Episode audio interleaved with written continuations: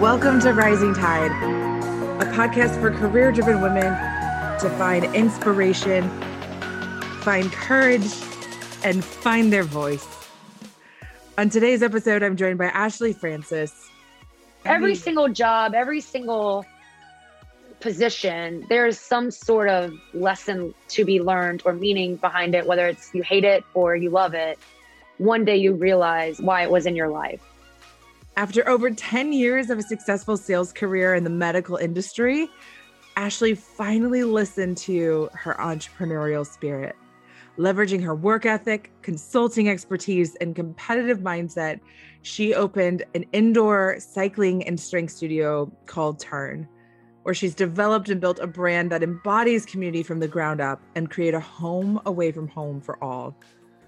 Ashley is a remarkable woman. She is incredibly confident and she's leveraged that confidence to help her find success through many trials and tribulations. On this episode, we talk about her sales career, the tipping point or period of time tipping point that led to her deciding to do something bold and launch Turn. She shares with us the entrepreneur journey going from a year to get the company open to surviving in their first year open as a business, then to dealing with COVID as a fitness boutique that was forced to shut down. We have so many great things that we discuss on this episode. I know you're just going to love her energy, her intensity, and you'll feel how deeply she cares about her team, her company, and the community that she supports. Enjoy. Welcome to Rising Tide, Ashley. Thank you so much. How are you today, Margaret?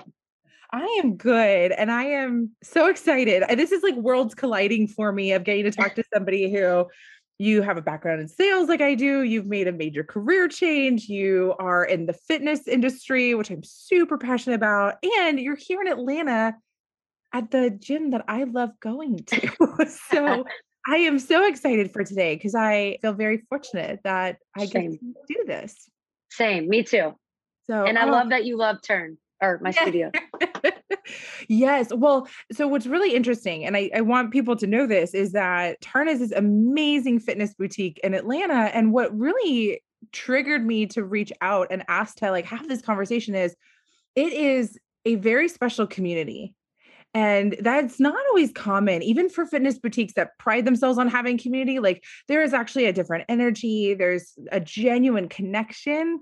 And so it said a lot about the intentionality of the person running the show and how you were creating it. And so I am so excited to just get more oriented with your background, hear your story, and even just how you approach your business because it's been yeah. very successful. Yeah, thank you. Yay. Well, um, well, we'll get to turn because there's so many things we can talk about. But before that, this was, I mean, up until 2017, your career was in sales. Correct. Yeah. And then so now sales is always a funny thing that how people got into it. Was that something that you always knew you were going to do? Yeah. So I have an older brother, and when I was at, I went to Clemson University, and he was three years older than me. And so when he graduated, he went straight into pharmaceutical sales. And I just kind of followed suit. Mentally, I, I knew that I wanted to be in sales. And then at that time, gosh, the early 2000s, medical sales and pharma sales was just the hot ticket. And my, my dad is also a successful businessman, entrepreneur, salesman. And so I think it's just probably in the blood. I knew that my energy was not fit for an nine to five office job. And so that's how I got into sales, or that's how I started, you know, looking for sales jobs. Okay. So a couple of follow-up questions for you. Sure. That last comment you made, you knew your energy wasn't fit for nine to five. Tell me more about that. Like how what was it that you you kind of pinpointed? Yeah, I think if I look back at my life from the mountaintop today, looking back, my energy has always just been super high in all aspects of my life, whether it was in sports, whether it's friends, sitting in a classroom, it was not my strength. And so I think it just kind of probably stemmed from there, right? Where I realized that, you know, my attention span is not built for just sitting and learning or sitting and listening for a long period of time. And I love people. I love talking to strangers. I love the challenge that people bring. And ultimately, I love the challenge of being told no and then changing that into a yes some way, right? Uh, which is how to be successful in sales, essentially. So I think just overall, in every aspect of my life, my energy is just so high that I realized that I needed to be on the move, on the go, challenged in all areas in that way. Right. Well, and I love that because what it sounds like is you recognized for you environments that just didn't align with what made you special. And mm. so, like, you saw that as an opportunity to go find something where I think sometimes we can get tripped up of like somehow thinking maybe we there's something wrong with us because we don't right. fit into a certain thing. So I, I love that. And then you kind of touched on it so i think you may have already answered it but you know you mentioned loving a challenge and get talking to people and you know turning a no into a yes. Was there anything else when you said you like were really attracted to sales that like it stood out of your like this is how i know i would really enjoy sales uh, the money. I mean right. yeah the money is really good if you're good um, and if you're right. at the right company. I love making money. I love being challenged in that commission structure and also just the recognition. So every time I would do an interview in medical sales, you know, they always ask you what motivates you or what inspires you. My top two answers are always money and recognition. And that's it. Right, right.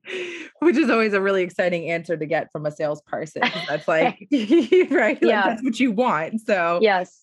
Oh my gosh. Okay. So then graduated from Clemson and immediately yep. went to go work for Ferguson Enterprises. So now this wasn't this one originally was not medical sales, was it? No, it's the opposite. It's a construction slash building supply company. Basically, I got recruited heavily from the company out of Clemson and I got to move to Charlotte for a year. And it was the typical first time out of college job. You had to work from the ground up, literally in the warehouse with my steel toed boots on, pulling orders. And I was an quote unquote inside sales rep. And the thing about that job is their management training program was so strong and it was recognized so incredibly well throughout probably the world, but the country through all other companies. And it was just a great starting point I'd be lying to say, uh, you know, every day I hated it. It was not what I wanted to do. It wasn't the pharmaceutical outside sales job that my brother had right out of the gate. You had to work 50 hours a week to make $38,500 a year. And you had to like clock in. But, you know, so even though I hated it, looking back, and it was such a strong interview resume builder because it taught me so many things. It taught me what I don't like. But mm. no, it was not medical sales, but it, I guarantee you it's it is the catalyst to my successful medical sales career hands down. Yeah. Yeah. So, what were some of the things that you took away from that experience? Whether it was things that you learned that you didn't like, or, you know, just things, skills that you acquired because of it? Yeah. The famous quote that I think if you're a sales rep, you hear a lot carrying the bag. Your manager never carried the bag, so they don't get what you're going through. At Ferguson, I literally did every role. So I learned the stress or the pain or the frustration in the warehouse. I learned the data put, you know, entering in the orders. And then I got to ride along with the outside sales rep.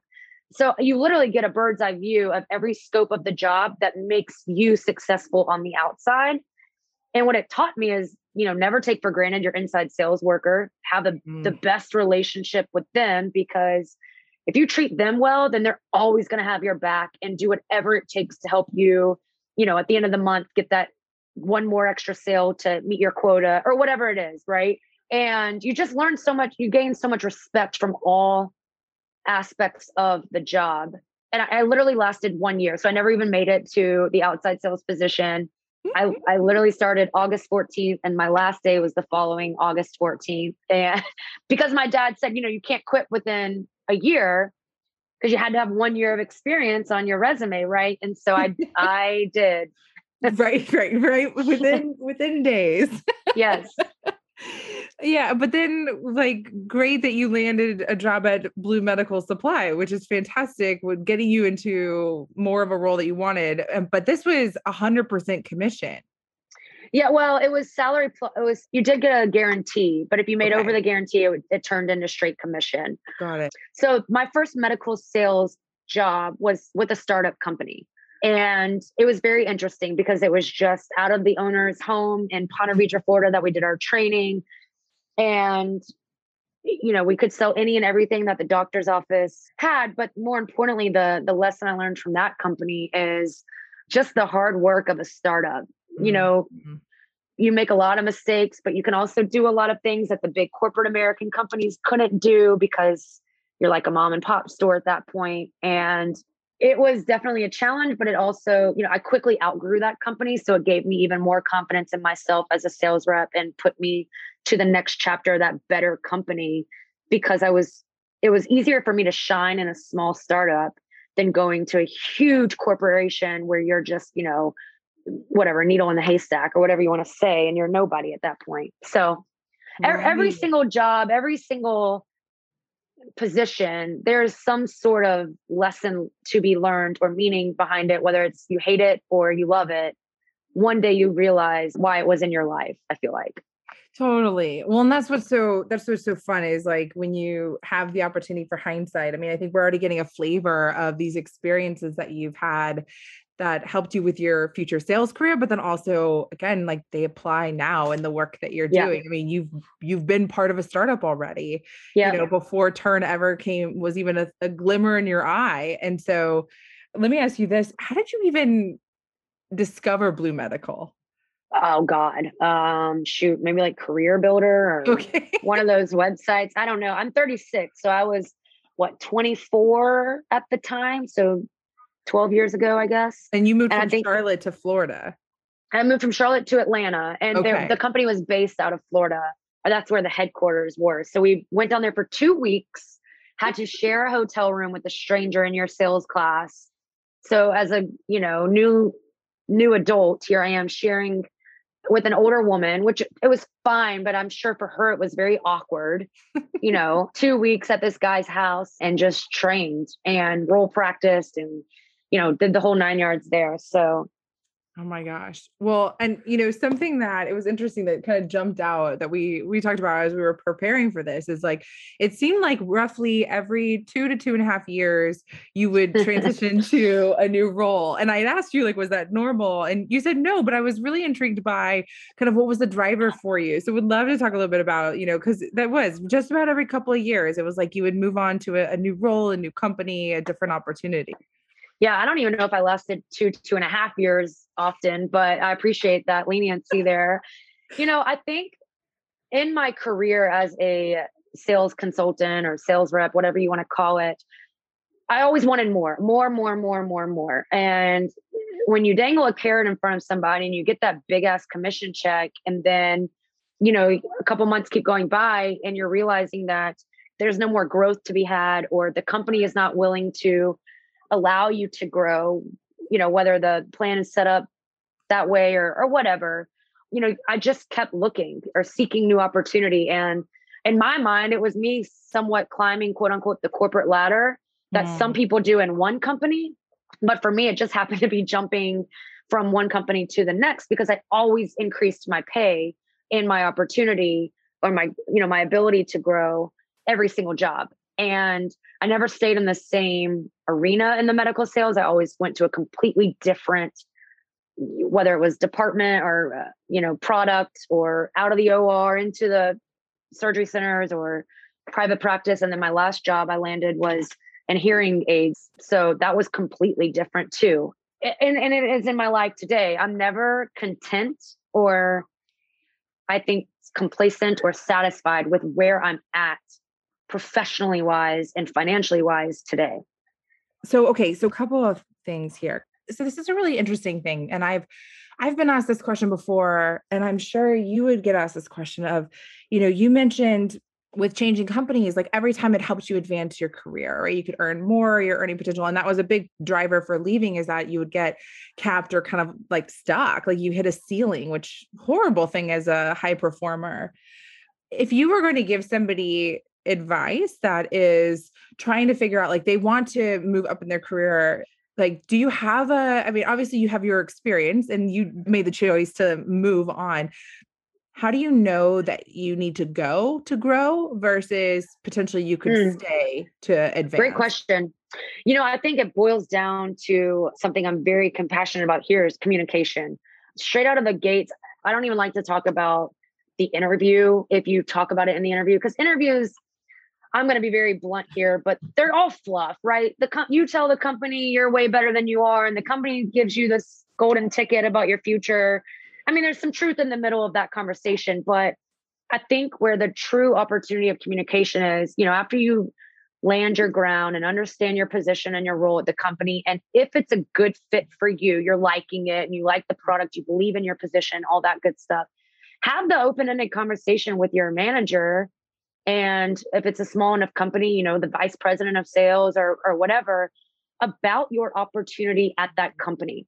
Mm. you know here's where i'm at today. I understand that tomorrow may not be physically tomorrow or a year it could be five years down the road but if i put in the work is there room to grow? You know if i put in the work and i meet my quota is there an opportunity to continue to meet my quota?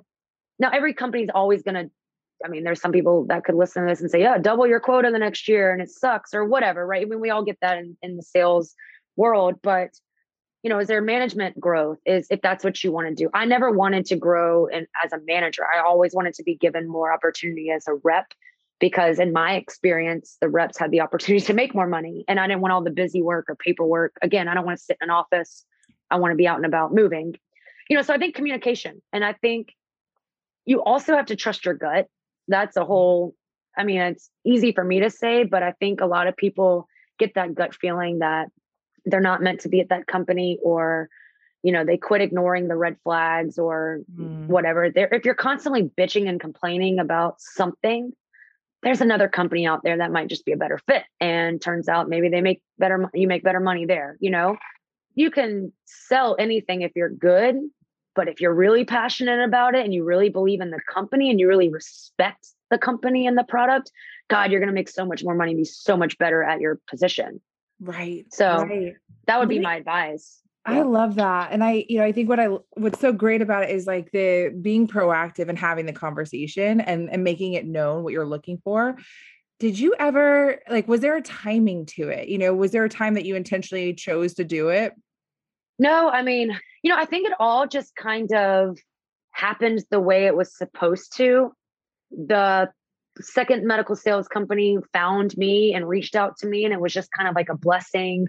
And then after that company, the next company was just like thrown at me in my face. I, I don't know. I think it was just timing and all a bigger plan for today and I just kind of went with it. I never once went into a company and said, okay, I'm going to be here for one year or okay, I'm going to be here for five or okay.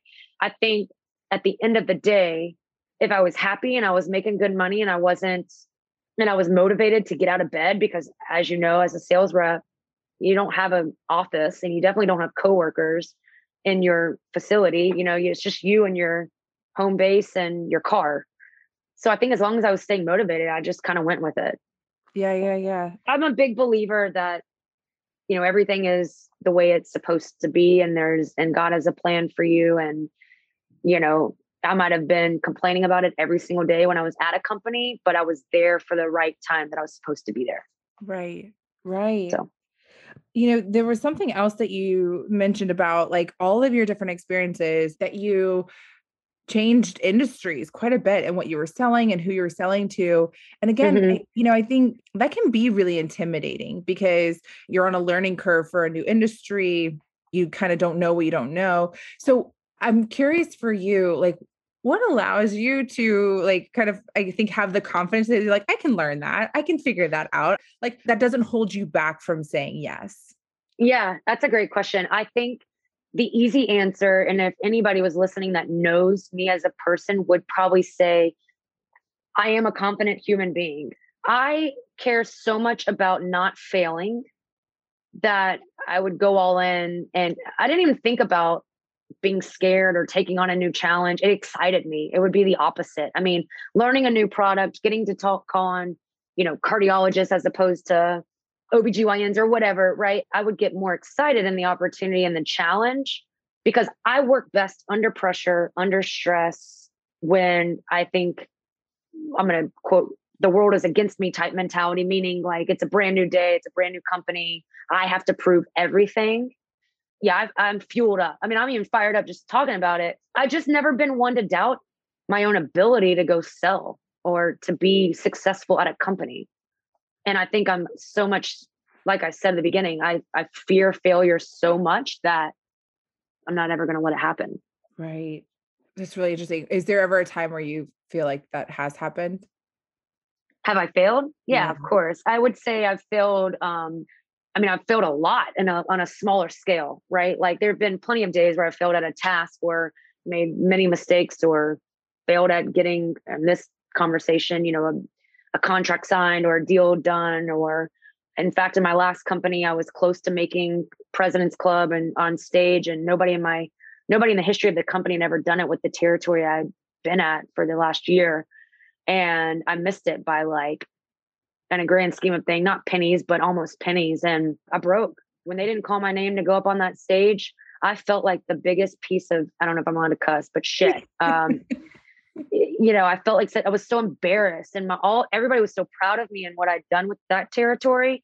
Mm-hmm. But for me, I literally got up and went to my hotel room and looking back, I'm like, what a loser you were because I couldn't handle losing and I couldn't handle the mm-hmm. failure of not getting on stage.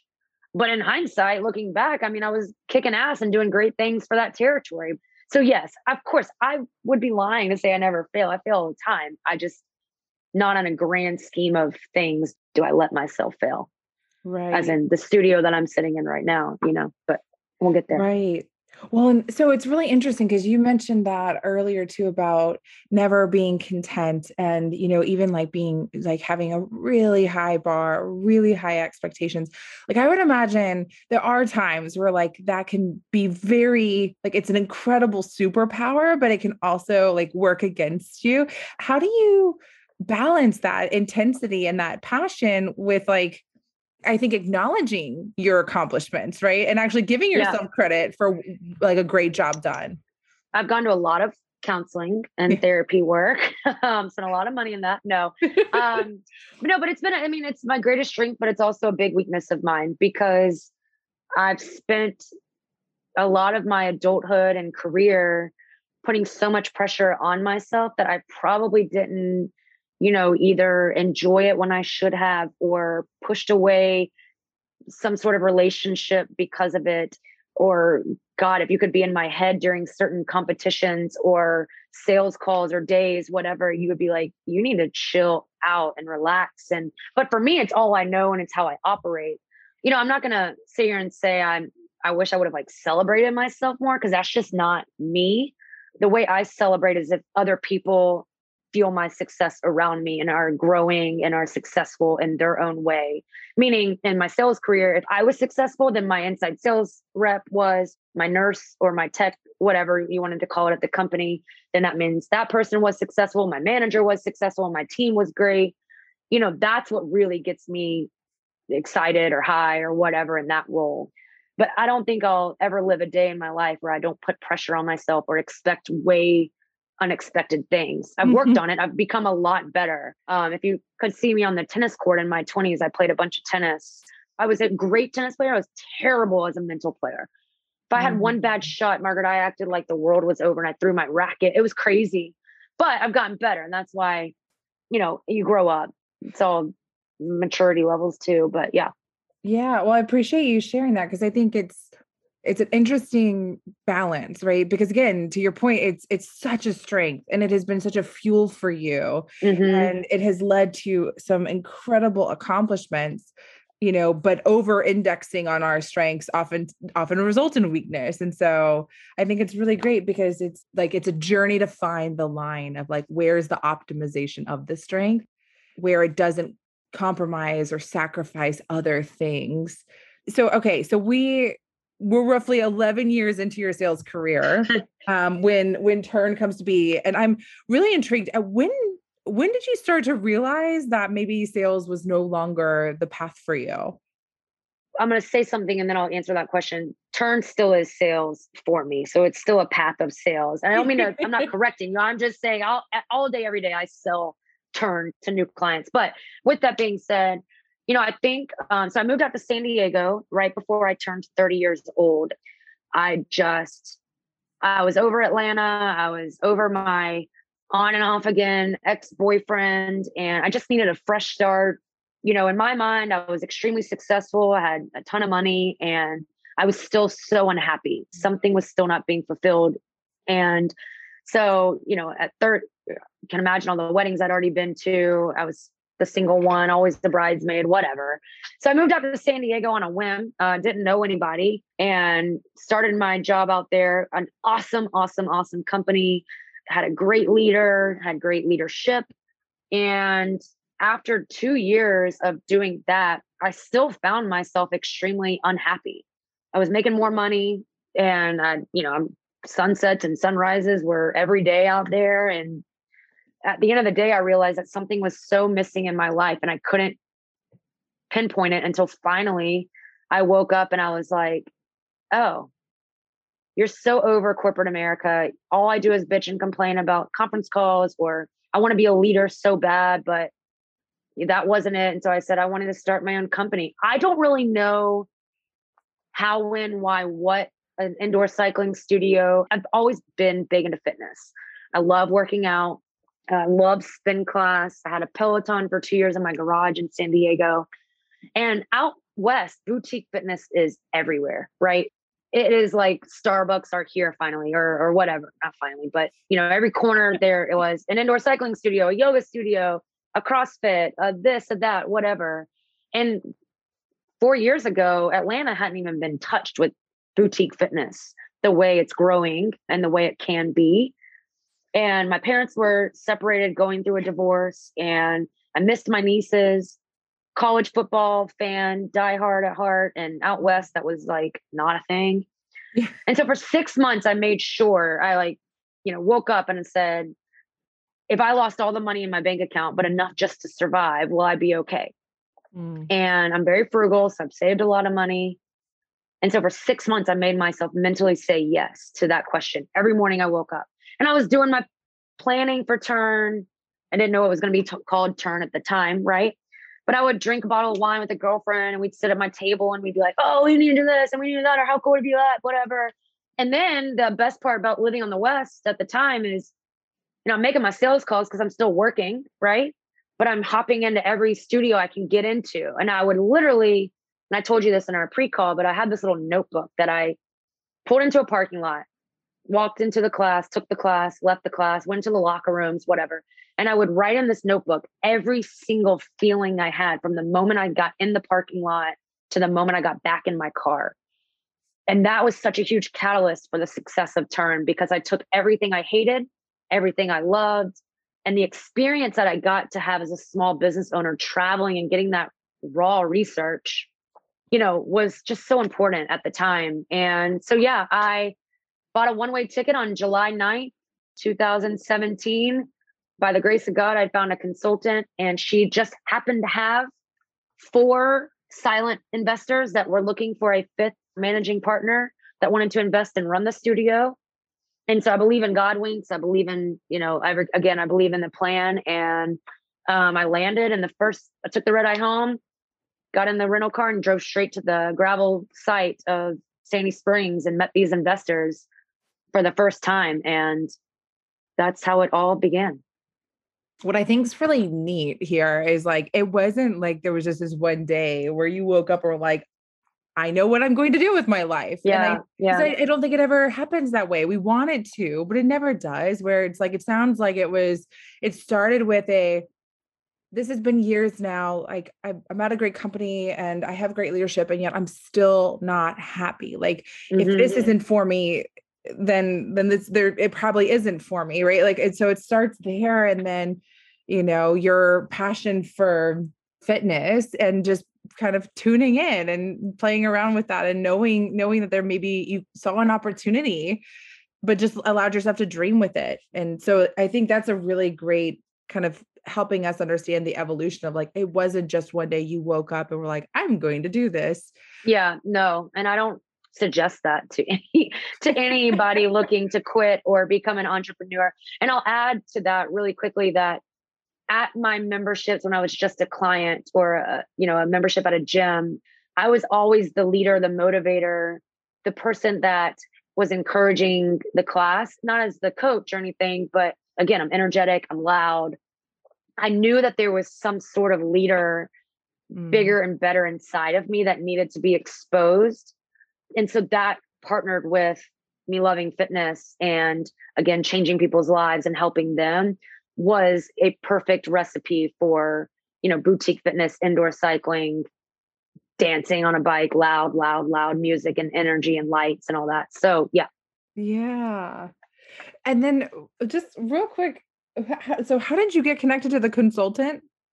Yeah, so amongst my journey in San Diego, and I went to the studio out there, I asked the owner of Pure Studio, Maria, if I could just take her to coffee, if she'd meet with me and chat. And by the kindness of her heart, she did. She didn't know me from Adam. And she just told me that she had this consultant, Barbara, and that there was a podcast that I should listen to along the way as well. And so, of course, the moment I got in my car, this podcast has like hundreds of episodes, right? And they're not in order. And I just picked one at random. And I shit you not, it was an interview with Barbara, the consultant. and she, on this like worldwide podcast or whatever about indoor cycling or cycling. And so I was like, okay, I hear you. Another God wink. And so I emailed this woman on a Sunday. And again, I wasn't expecting anything because she doesn't know who I am. And I'm thinking this like woman is you know, all around the, she's opened studios all around the world. And why would she email me back? And within 30 minutes, mm. email me back and said, Oh my God, I've been waiting for an email from a person like you. And I have the perfect opportunity. And I don't even know what I said on that email. Either I'm like the best writer or she just heard my soul or something because to write me back and say she had the perfect opportunity in Atlanta and Sandy Springs, I was like, because I always thought I was going to go downtown Roswell at 1st before mm-hmm. I had no investors or no consultant. And Sandy Springs is literally just a hop, skip, and jump over, right? And so it was like, wow, this is like, am I like being punked right now? I kept looking around, you know, like, why is this happening? This is great. And so one thing just led to the other. And that's how I found the consultant and the investors. Yeah.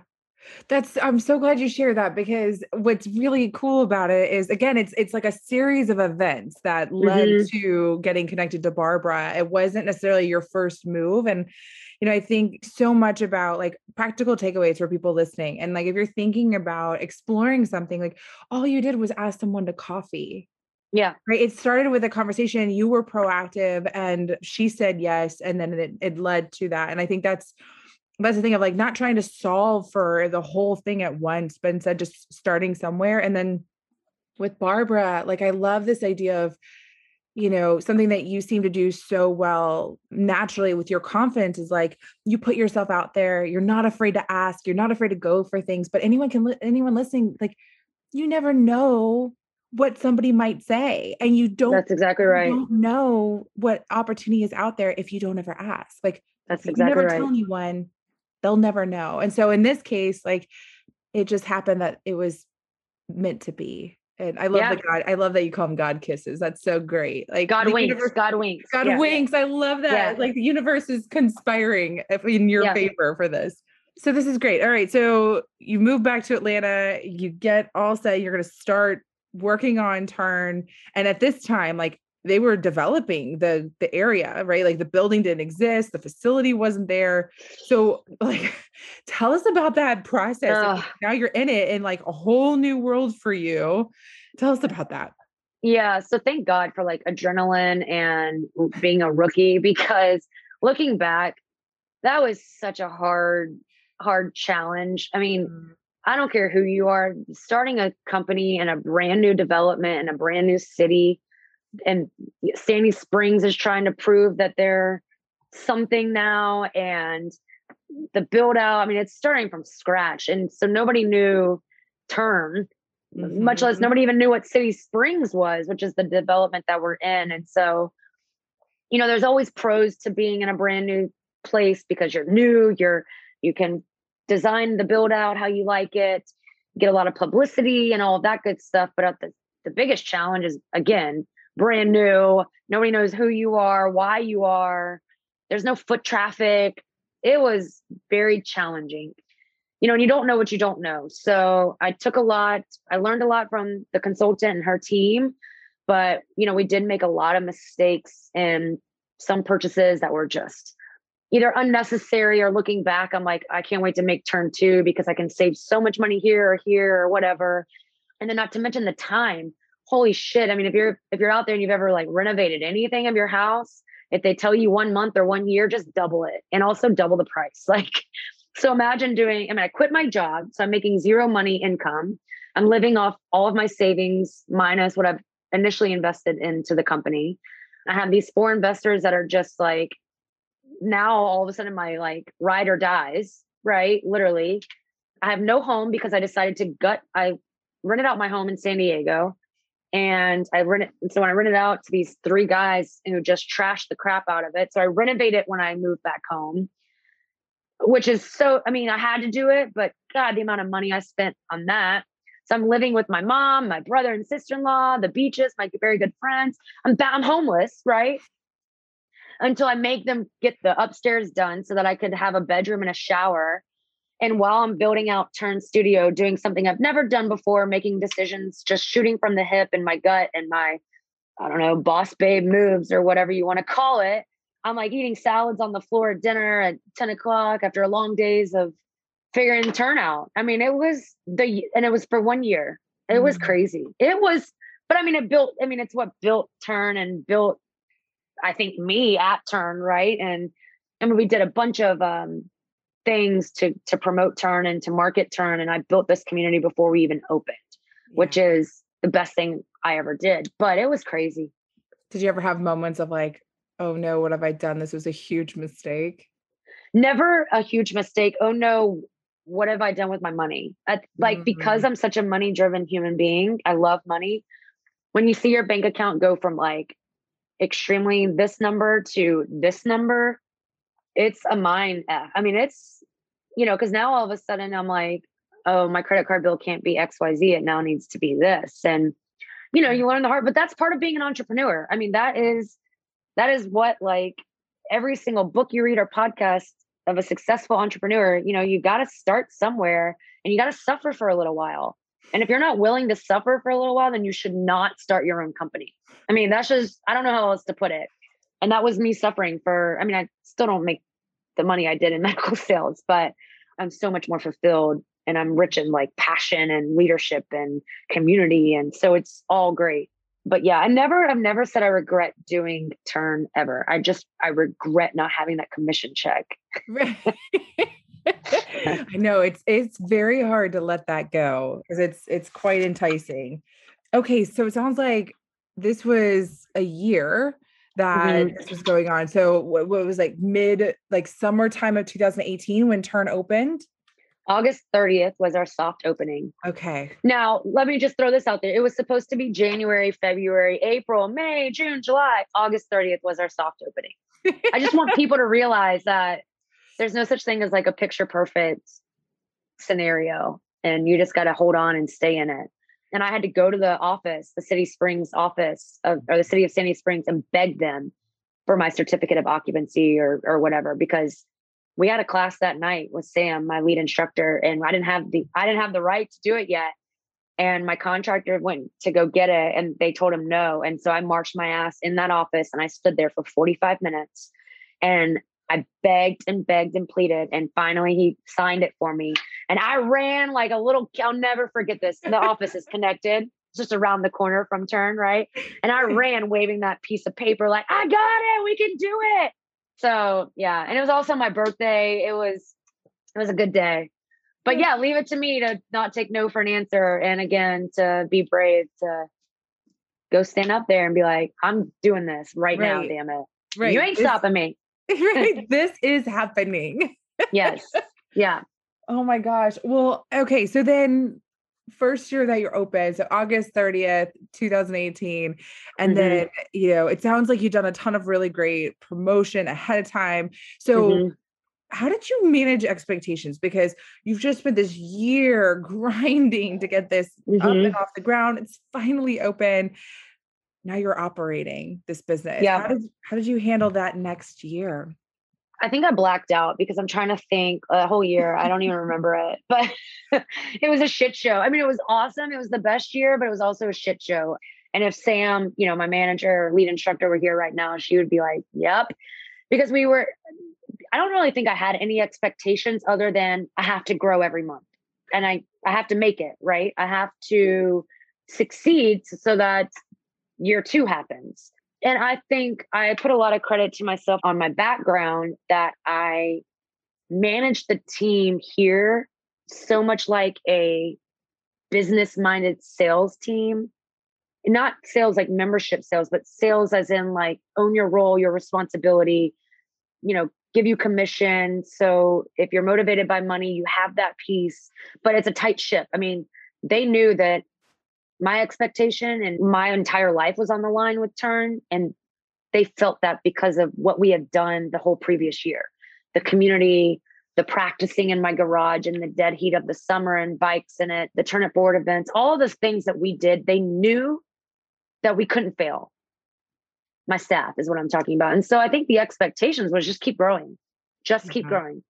You know, and if you have a really good month, you could afford maybe just a mediocre flatline month because flatline meaning you know you didn't lose enough memberships to to drop or whatever but that whole first year was just a learning curve. I'd be lying to say i knew what i was doing every day. I mean we had a plan but you had to be able to be flexible in the plan because we didn't know it was happening. Right. i never done this before.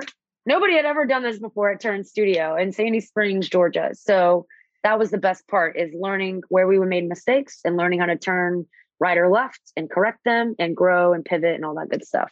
Right Right. Well, and it sounds like you were really good at being very clear with the team at Turn of like the importance of their role, the significance of the work that they were doing, you know, and really connecting them back to the purpose behind mm-hmm. Turn so that they understood mm-hmm. like they weren't just an employee, like they were an integral part of this business. 1000%. Every single person that works at Turn, even still today, has just as much of an important role into the growth and the company and the community of Turn that I do, if not more, because they're the heart and soul. They are what the front desk is what the clients see every day as you experience. The instructors teach more classes, you know, so I put a lot of trust in them, but that's why I hire. I mean, you know, I don't just hire anybody and we read books and sales books and podcasts and have sales meetings and you know, again, I've been a horrible leader, you know, during some of the things. I made some horrible mistakes or I didn't understand conflict management the way I do now, or I thought I this person should be communicated with this way, but in reality it's this way, or whatever, right? Things you learn as a entrepreneur, small business owner has been literally part of just the foundation that has made us so great today.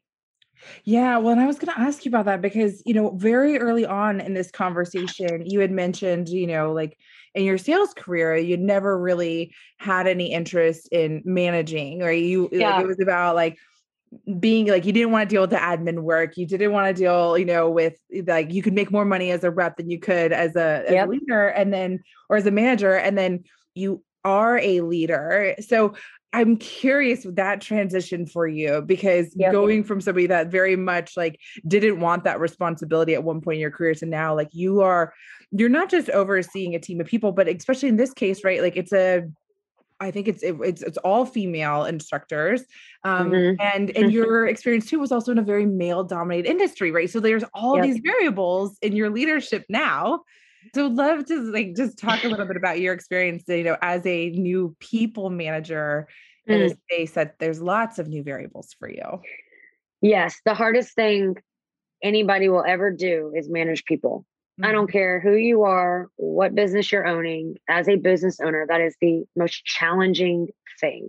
Yeah. And I'm assuming a lot of people are probably nodding their head or agreeing with me if they're listening to this because there's not a single person out there that understands, wants, believes it, loves it as much as you, as much as you. They might be close, but at the end of the day, you know, you're the one showing up at two o'clock in the morning if something were to happen, or you're the one fielding all the negative phone calls or negative emails plus positive, whatever.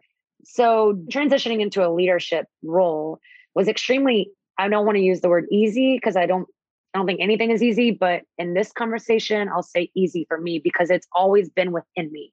I read the books, I listened to the podcast, I realized the type of leader that I wanted to be at turn. Mm. And it was really simple of just hearing their goals and their plans and helping them journey down that path to being the next level in their professional career and the next level in their personal career or personal life. You know, I am really good at motivating and inspiring people and getting like beyond surface level. I'm extremely big on the word vulnerability or being vulnerable. And that's a huge word here at Turn that has impacted our entire mission statement, our entire employee handbook, because I believe that if we can't be open and honest and dig deep with each other as a at 1.7 person company to now 16 person company, which is still very, very small, you know, we're never going to get there. We're never going to get big because if we hold everything in and just bitch about each other behind our backs, or like you said, being a female ran company with female employees, not by choice. It's just how it's happened. Guys have a more easier time, I feel like, just like saying how they feel to another guy. Like they don't, they're not worried about hurting your feelings or stepping on your toes or whatever, right? They're just more dominant in that area. So I've really worked hard on building an open ended conversation and candid conversation within my team. And boy, has it paid off and I believe strongly in this, and it's been a big theme for us this year is if you respect the company enough and you respect me enough and you respect yourself enough, then you're going to make the right decisions and you're going to have the hard conversations because you respect yourself to be the role you're supposed to be in enough to make, you know, our little world go around. Being in a male dominated, you know, uh, medical sales career, very different, very, very different I'm still learning to deal how to deal with women's emotions, all the extremes that that even goes with. But yeah, every day I learn something new about myself in turn and how to be a better leader and how to help people be better at their own purpose as well. So yeah. Well, and it just seems like you're such a student of things that you don't yet understand. You know, you've you invest time and energy in in reading books and listening to podcasts and understanding what it takes and mm-hmm. creating a vision of what you want it to look like and not just lackadaisically letting it happen, but uh, very intentionally trying to crack a code and figure it yeah. out. And so I think that's really great. And something I wanted to make sure we we touched on especially given the industry that you're in and even the timing for you is COVID. Mm-hmm. And, you know, at this point, you are, you know, halfway through year two when March 17th, the world shuts down. Your business yeah. is shut down. You have no say in it. Like a pandemic has struck, and, you know, in your world, you can't open your doors. I'm listening to this, right? And I think anyone listening, hopefully now is just sitting here like, good grief, you are unbelievably resilient and strong because it's like you spent a year getting it open and then you your first year you're getting it sustainable so that you can keep it open in year two and then you, you're in year two and now you're told you have to shut down like that is, mm-hmm. i mean you've had a bear of a first couple of years but would love i mean now that we're we're starting to come out of it right we're kind of uh, get hopefully getting on the tail end but like would love to just hear from your take of like what the COVID sure. experience as a fitness boutique owner has been like for you which is crazy that was a year and a half ago almost that march 17th happened well i guess a little over a year but today i can confidently say i'm almost i'm not like glad it happened by any means, but I'm very grateful for the experience that it put me through and turned through because I learned how I already knew Turn was an awesome community. I mean, you kind of open the podcast with it. It's just something different. Nobody can touch it or come close to it.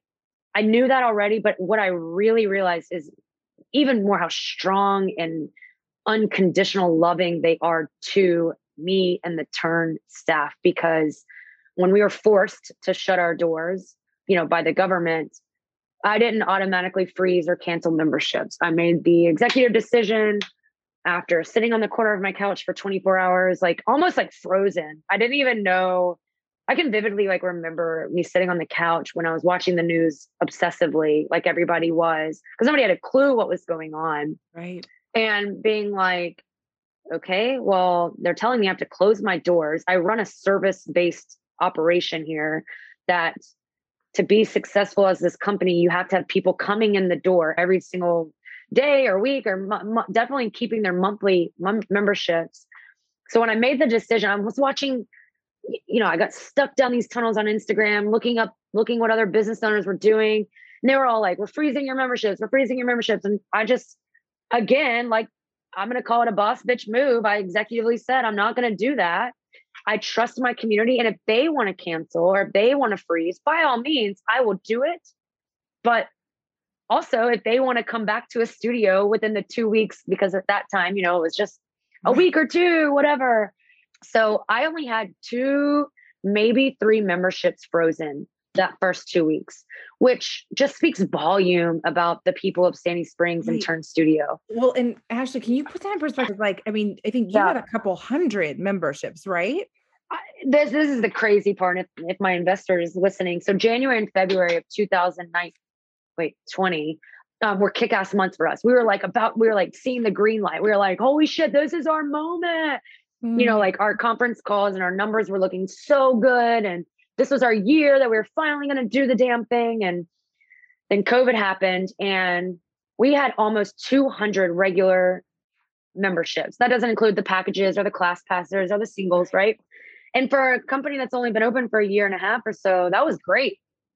And so the longer that COVID, you know, the the shutdown stayed, we were okay during the shutdown. I kept everybody on payroll, every single person that was on payroll before the shutdown. I was fortunate enough to keep them on payroll because of our community. I mean, we worked our asses off on Vimeo or Zoom, you know, online classes. I posted a workout every day on Instagram, all body weight. So if you're a personal trainer or a boutique fitness studio owner out there, you're like, oh my God, I never want to hear a body weight workout again because that's all we could do. Right. Uh, you know, for the mass people, because not everybody had a bike at home or not everybody had dumbbells or whatever. I went and bought bands and dropped them in mailboxes to our gold club members just to try to like give them something. But anyway, so the longer as it trickled on, of course, you know, more and more memberships froze or but we stayed closed for six weeks and that was it. The day the governor said we could reopen, we did without hesitation. Now, was I nervous? Was I scared out of my mind? Yes, because no other studios opened except one that I know of in the state of, you know, in my little Georgia fitness following on Instagram because either they were scared or not ready yet or didn't want to have the negative backlash from clients or whatever.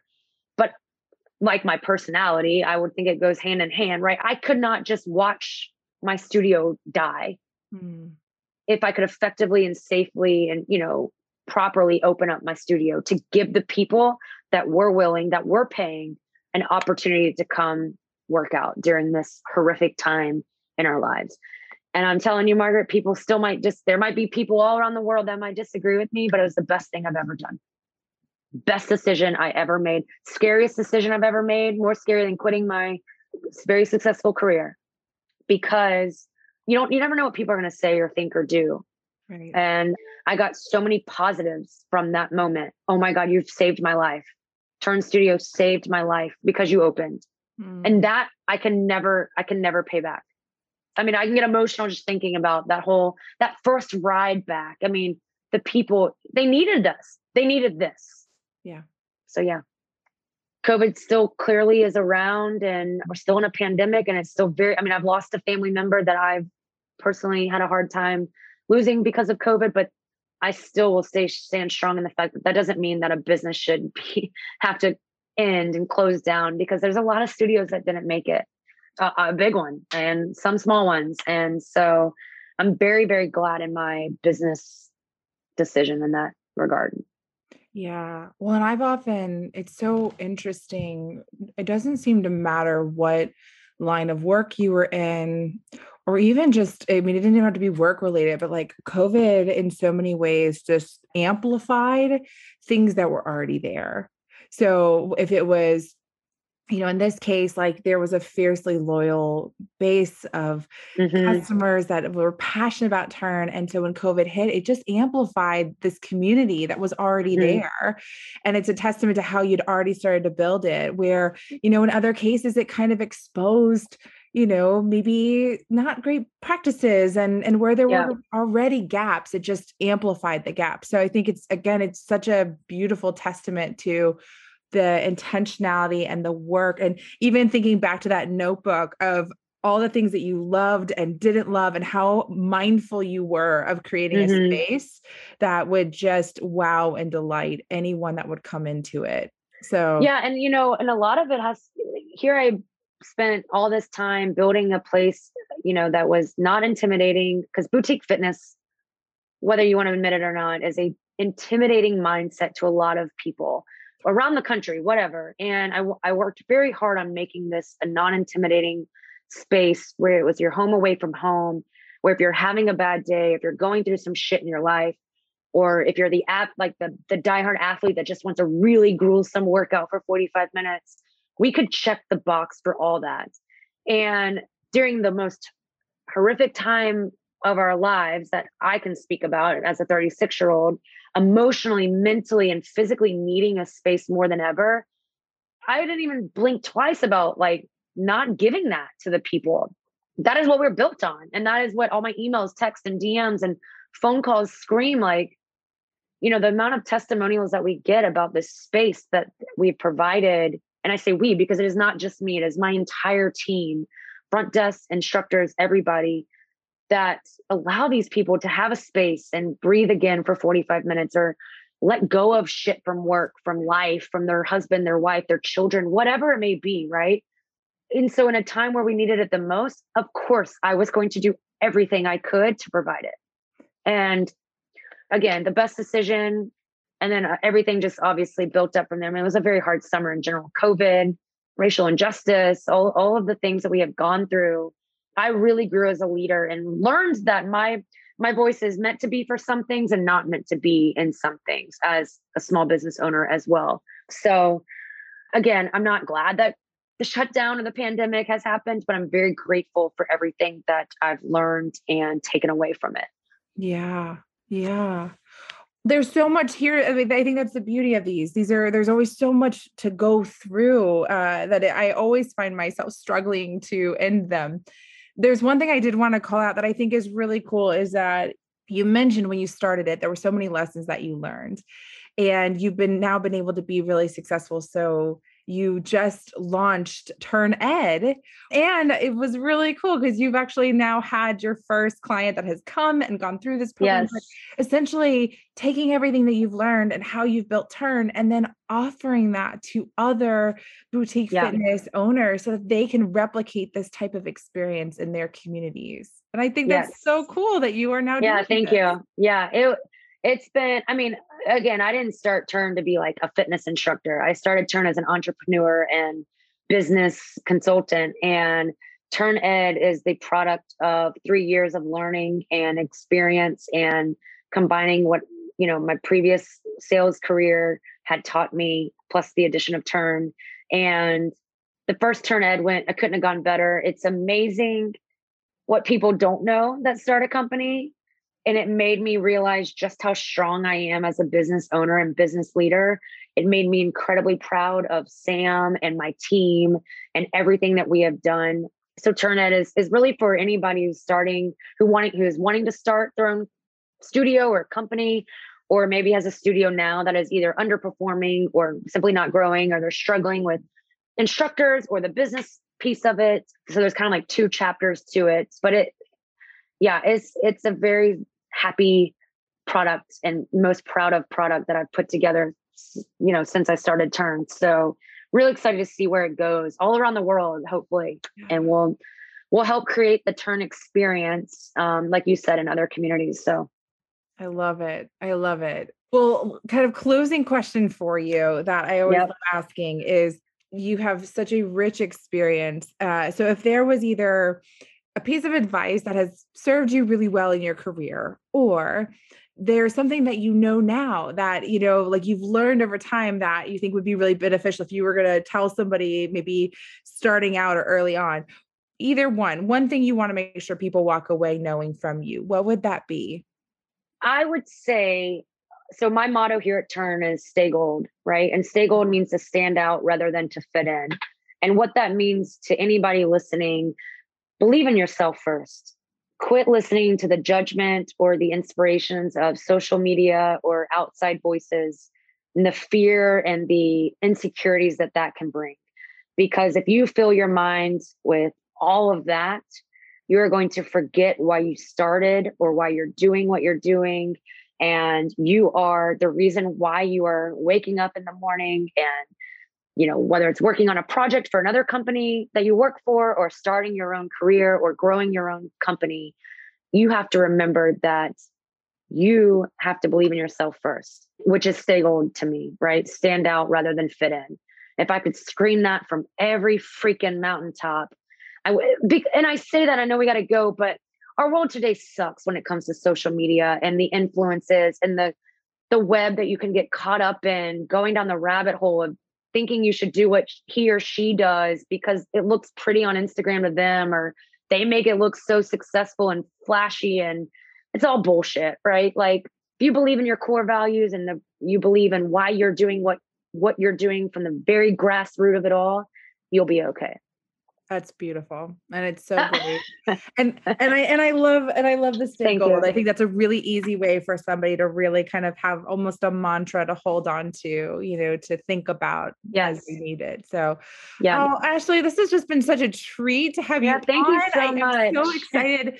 I, my hope is with these podcasts that I get to do kind of like a check back in with them, you know, in the future, because I, I feel like we are just on the precipice of what will be incredible things for you in turn.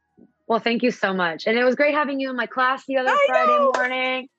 Yeah, I, I, will say this: if you are in Atlanta, you have to go to Turn. I got to go to the VIP class on Friday mornings with Ashley, and I'm telling you what, it is. It's just such an incredible experience, and I had so much fun. And I think what I will say this: having gone to so many fitness classes and having taught fitness classes, this was a 5:45 a.m. class on a Friday and over 30 bikes. There was not one empty bike, not one. Yeah, and, it's fun. I it's mean, a party. If you've ever gone to a fitness class, you know how unusual that is at the end of the week, 5:45 a.m., that there is a packed house. So, anyways, I uh, thank you so much for being on. Thank you. I appreciate Great. you asking me and and uh, our time together. Awesome. This one was extra special. I mentioned at the beginning of the episode that I'm a member at Turn Studio, and it has truly lived up to the way that Ashley has described it. I've been blown away by the community there. If you are in the Atlanta area and you want to check out Turn, I've put information and episode notes for you. And if you want to connect with Ashley, feel free to reach out to her on LinkedIn, or you can reach out to her via the Turn website, which I've also linked both of those for you. If you enjoyed today's episode, you know what I'm going to ask. Leave us a review, mark some stars for us. Just let us know the impact that it's having. I am so grateful, as always, to have you here, to have you part of this community. And by sharing these stories, excited that we will all collectively continue to rise. Until next time.